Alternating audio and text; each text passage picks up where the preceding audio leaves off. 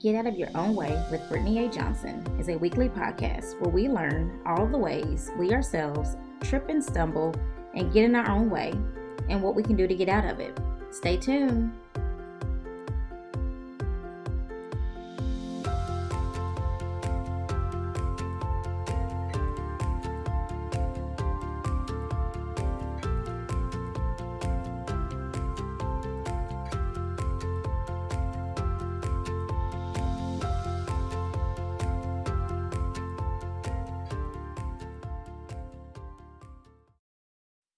Welcome to today's episode. So, today I want to talk about back to school because for many of us, we are in August and either your kids are like mine and they are already back in school or your district is working on figuring something out because we are still in the middle of a pandemic.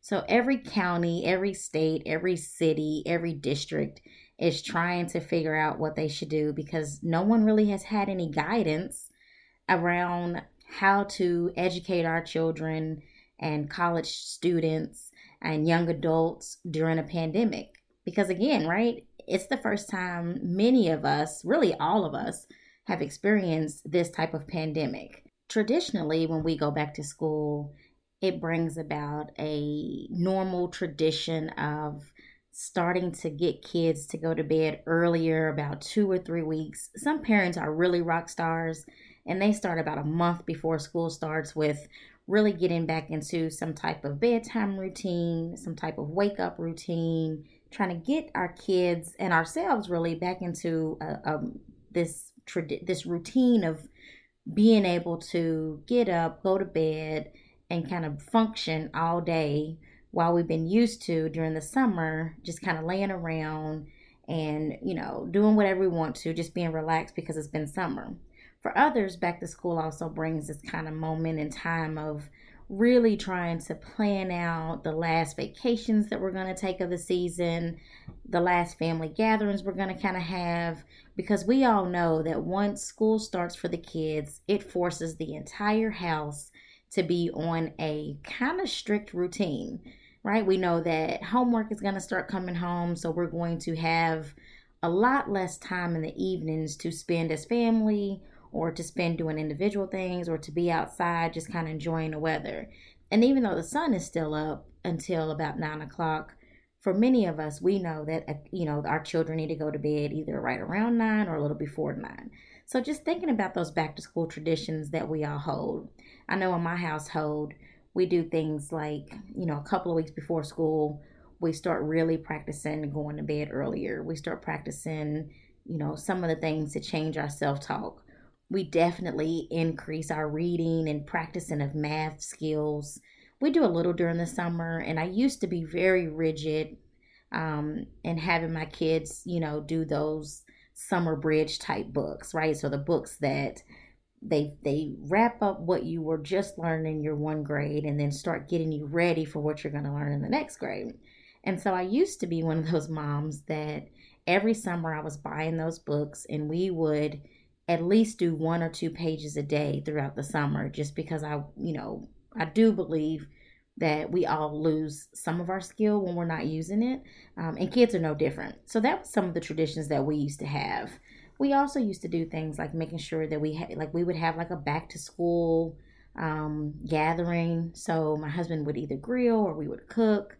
And, you know, family might come over or we might go to families, other families' homes but we would do something to just kind of signify that summer's coming to a close and it's time to get back to business and it's time to get back to following and doing some things with some structure. And so, you know, this year has been extremely different for every household because for all of us back in March, some February, but but by March, most cities, most districts, most counties were on some type of stay at home order, and so school was no longer face to face. So for my kids, their school luckily was already practicing this e learn system where they had days that they would be at home and be getting instruction from their teacher already, you know, that way. And then they had days where they would go to school and it was practice day, so they would still be pretending that they were on eLearn. So they'd let the kids wear pajamas to school and kind of do all those things. And this was last school year. And so when COVID hit our area, our district, it wasn't completely foreign to us or knew that we needed to do eLearn the kids were able to quickly adjust. They knew exactly how to log on to their systems that they needed. Um, as parents, many of us kind of stumbled a little bit because we didn't, I'll be honest myself, I didn't pay as much attention to um, the practice days as I should have. And so I kind of stumbled with knowing how to check in to make sure my kids were doing what they needed to be doing. But they were doing exactly what they should have. Luckily, my, you know, my kids were able to follow the instruction because they had paid attention and they had paid attention to myself and their dad when we gave them, you know, the expectation that they need to, you know, pay attention to their teachers, follow instruction, get what they need because there could come a day, and we were really just preparing for snow days, honestly, that they would need to do this stuff at home. So my kids were ready, they knew exactly what to do but many didn't, right? And so even with my kids and being on this e-learn system, their teachers even started to relax the rules and relax the routines and the structure. And so by the time they finished school in May, we were already on kind of our summer brain. We were already going to bed late, um, sleeping in, just doing the assignments that needed to be done, but not really doing, you know, extra. And so this year for us, going back to school, we had to do some extra work to get ready for that because, again, we started our summer brains way back in April, um, end of March, early April. And so many people have talked about that they were in that same spot, they were doing the same thing, that they also had to kind of do some extra work to get their kids, you know, to finish out the school year um, and then to enjoy summer. And summer, as we know, was also different because of coronavirus or COVID. And so we were not able to do our vacations as normal and just, you know, all of those things. So here we are, time to get ready to be back to school. And what are we doing? What does it look like? So for my house, it really looked like us deciding about three weeks before school was going to start because my children, the district and the, the city we live in, we are already back in school and we are actually doing face to face school. So we are one of the districts that opted to do face to face school. We started at the original time frame we were planning to start at. They did offer families to go virtual if they wanted to, but for my household, we did make the decision to go face to face. And I remember leading up to it, I you know was nervous like many other people. Um, and I even posted on my social media just about, you know, I know people are making judgments about us and our decision, but that we had to be comfortable with it. We had to, you know, be on that. And so that's what we did. And so my kids are happier than I've seen them in a while because with being in school, it does bring an additional sense of structure and routine. And as much as we like to enjoy our vacations and enjoy the weekends, we really are people that thrive off of routines and structure. And so that's what back to school also brings for everybody, right? You get this routine, you get this structure. It forces us parents to also get back on our routine and structure. And so the first few days that they were in school, I woke up energized and I was ready to go. And I, I mean, I was cranking out work. Activity just shot through the roof. And so that again sparked me to think about how back to school and how us as adults, how sometimes we need to give ourselves kind of this back to school mindset, right? We need to give ourselves the ability to not be so relaxed in our day and go ahead and, and have some things, have a routine, have a schedule to be productive. As an entrepreneur, I can tell you that one of the fastest traps that I found myself falling in once I kind of got out of the nine to five work brain was I had so much time that I was like, oh, I'll get those things done soon. I'll get those things done at some point. And what I noticed, and especially what happens in the summer, right? So we get super relaxed. We're not really doing the normal things that we would be doing because the, the days are longer, the sun is out, it's warm. everything about it just screams be outside, be free, don't worry about deadlines, don't worry about production. And then here we come around fall and we're like, oh my goodness, we're scrambling because we have just taken months off and we're not sure what to do. So that's where, again, school, back to school comes in place. And so for us adults, our back to school is doing the same thing that we would do for our children, right? So we're going to go to bed a little earlier. We're going to go ahead and get up. We're going to write out a schedule because schedules do help. Now, your schedule doesn't have to be so rigid that you are not getting, you know, that you don't have any breaks and you are being mentally exhausted. And if those are some things that you struggle with, um, I do urge you to Google my name. There are two articles, two separate articles I was featured in recently that talk about mental exhaustion and also talk about the importance of taking breaks because you do need breaks throughout your day because they are helpful and they do allow you to be as productive as you need or want to be. But again, going back to kind of our topic of this back to school. So, we know that again, traditionally, we go back to school, which means we get up, we're getting on the bus, or we're getting dropped off at school. And so, for many of us, that's not going to happen. My kids, again, are doing face to face school, and it still looks extremely different, right? So, there used to be this idea of community supplies in the schools which, you know, I had a love hate relationship with, I'll be honest, because there were moments where, you know, I felt like if you were financially able, you ended up taking care of people who were not financially able. But on the flip side, there were moments where, you know, our finances were not always where they are today, but we still were not in the bucket of people who could get free supplies. And so, for, you know, with the community supplies, that means that every parent buys supplies and then the teachers just divvy it up as it's needed for each student. So there's not any names on it, so people don't get to say, well, this is my pencil and you don't have pencils and things like that. So there is a beauty to it. But because of COVID, that option was taken away. And so there are some families um, that, you know, were not able to get supplies because the, the larger districts were not going back to school so that yet, so they didn't have their back to school drives. And so that's one major change that has happened is that there's no more sharing of supplies. And so the kids kind of have their own stuff. Um, and the kids have noticed, you know, my children have come home and talked about, you know, how different it is this year with not sharing pencils with their friends and not being allowed to share pencils.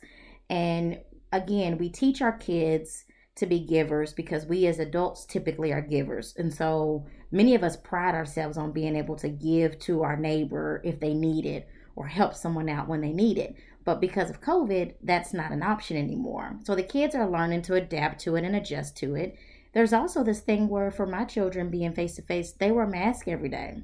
For me as a therapist, I am doing completely 100% telehealth because the idea of going back into the office is just not okay with me with the with the thought of I could get coronavirus or I could give it to someone or someone could get it because I'm in a public building.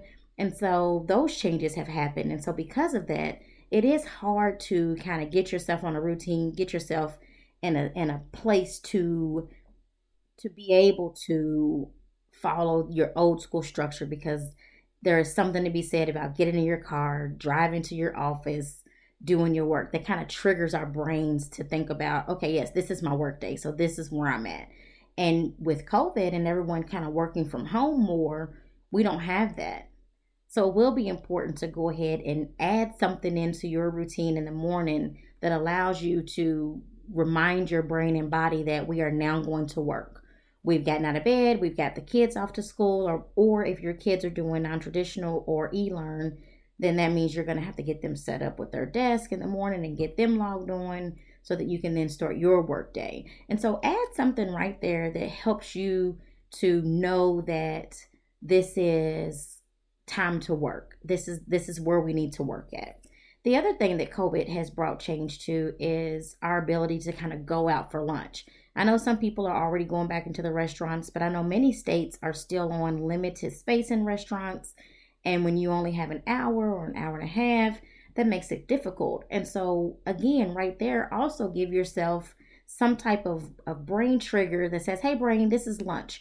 We're going to not eat at our desk especially if your desk is at home, right? So you're going to go outside and eat, or you're going to go eat somewhere else, but you're not going to eat at home. You're not going to eat right where you're working. That way, it gives your brain that switch and that break to know that, you know, this is something different. And again, the same thing for your after work routine. One of my favorite things to do is to simply walk to the mailbox because my mailbox is not attached to my house. So I have to walk to the street um, to get the mail. And so every day when I finish my work day, I go ahead and I just take a quick walk. It's probably 30 seconds, walk to the mailbox, but that gives me enough time to start saying, okay, Brittany, workday's over. Now let's switch gears back to mom, wife. And when we go back in this house, we're going to be ready to do mom and wife things because work is done for the day. So that does mean that you will need to create a schedule for when you're going to start work each day, when you're going to take breaks, and when your workday is going to end. Because being at home and having access to everything you need from your office at home will make it harder to have those boundaries in place that you need to keep that structure and keep that separation in place. So make sure you definitely have some type of thought process around I'm going to work from the hours of 9 to 4 or I'm going to work from 10 to 2. Whatever your hours are that you want to set for yourself, make sure you go ahead and say it out loud to yourself in the morning so that it becomes a real thing. Because if you say, "Well, I'll just stop when I get when I feel like it," it doesn't always happen. And in most cases, that means we overwork and then we do send ourselves to a moment of mental exhaustion. And once you hit mental exhaustion, it is a different process and a different playing field to kind of get yourself back to a normal mental function and kind of your normal brain functioning. So we want to prevent mental exhaustion as, as best we can. And so the best way to prevent it is to already have things in place that help you remem- remind and remember to take breaks, help you to remember that it is okay to stop work at a certain time. If you start noticing that you're tired, maybe that means you need to take a break right there, or you need to go ahead and end your workday right there for the day because it will still be there tomorrow. And also with your kids, doing the same thing for them as they are going to be going back to school in a completely different way this year. Even if you are doing face to face like my kids, everything is different about it because they're no longer allowed to, you know, interact with each other the way they used to. They have to wear masks all day, every day. The only time they take it off is for lunch. They're scheduled bathroom breaks, so they're not even seeing other classrooms in the hallways anymore. So, socially, we are all kind of being um, isolated still. And so, you want to make sure that you keep that in mind because that will impact you and sit with yourself too and think about and identify what type of social person am I? Am I a person that needs a lot of social interaction? Am I a person that can handle not having it for days at a time? Or do or am I a person that doesn't need it at all? And wherever you fall in that spectrum, be okay with it, be comfortable with it, but make sure that you put things in place to help you maintain it. Because the last thing you want to do is get yourself way off of a routine and not be productive, not reach your goals, and not do the things that you say you want to do each day. Having some days of no production is great and excellent, but to try to do that on an everyday basis is going to be difficult. And what you'll find is the, the less you use your brain, the less energy you're going to need to use, and the more tired you will feel. And what you will see from that is you will find yourself being more tired and tired more frequently when you haven't even done anything. So get up, get moving, use your energy, use your brain, and do what you need to do. Let me know what you all think. Have a good one.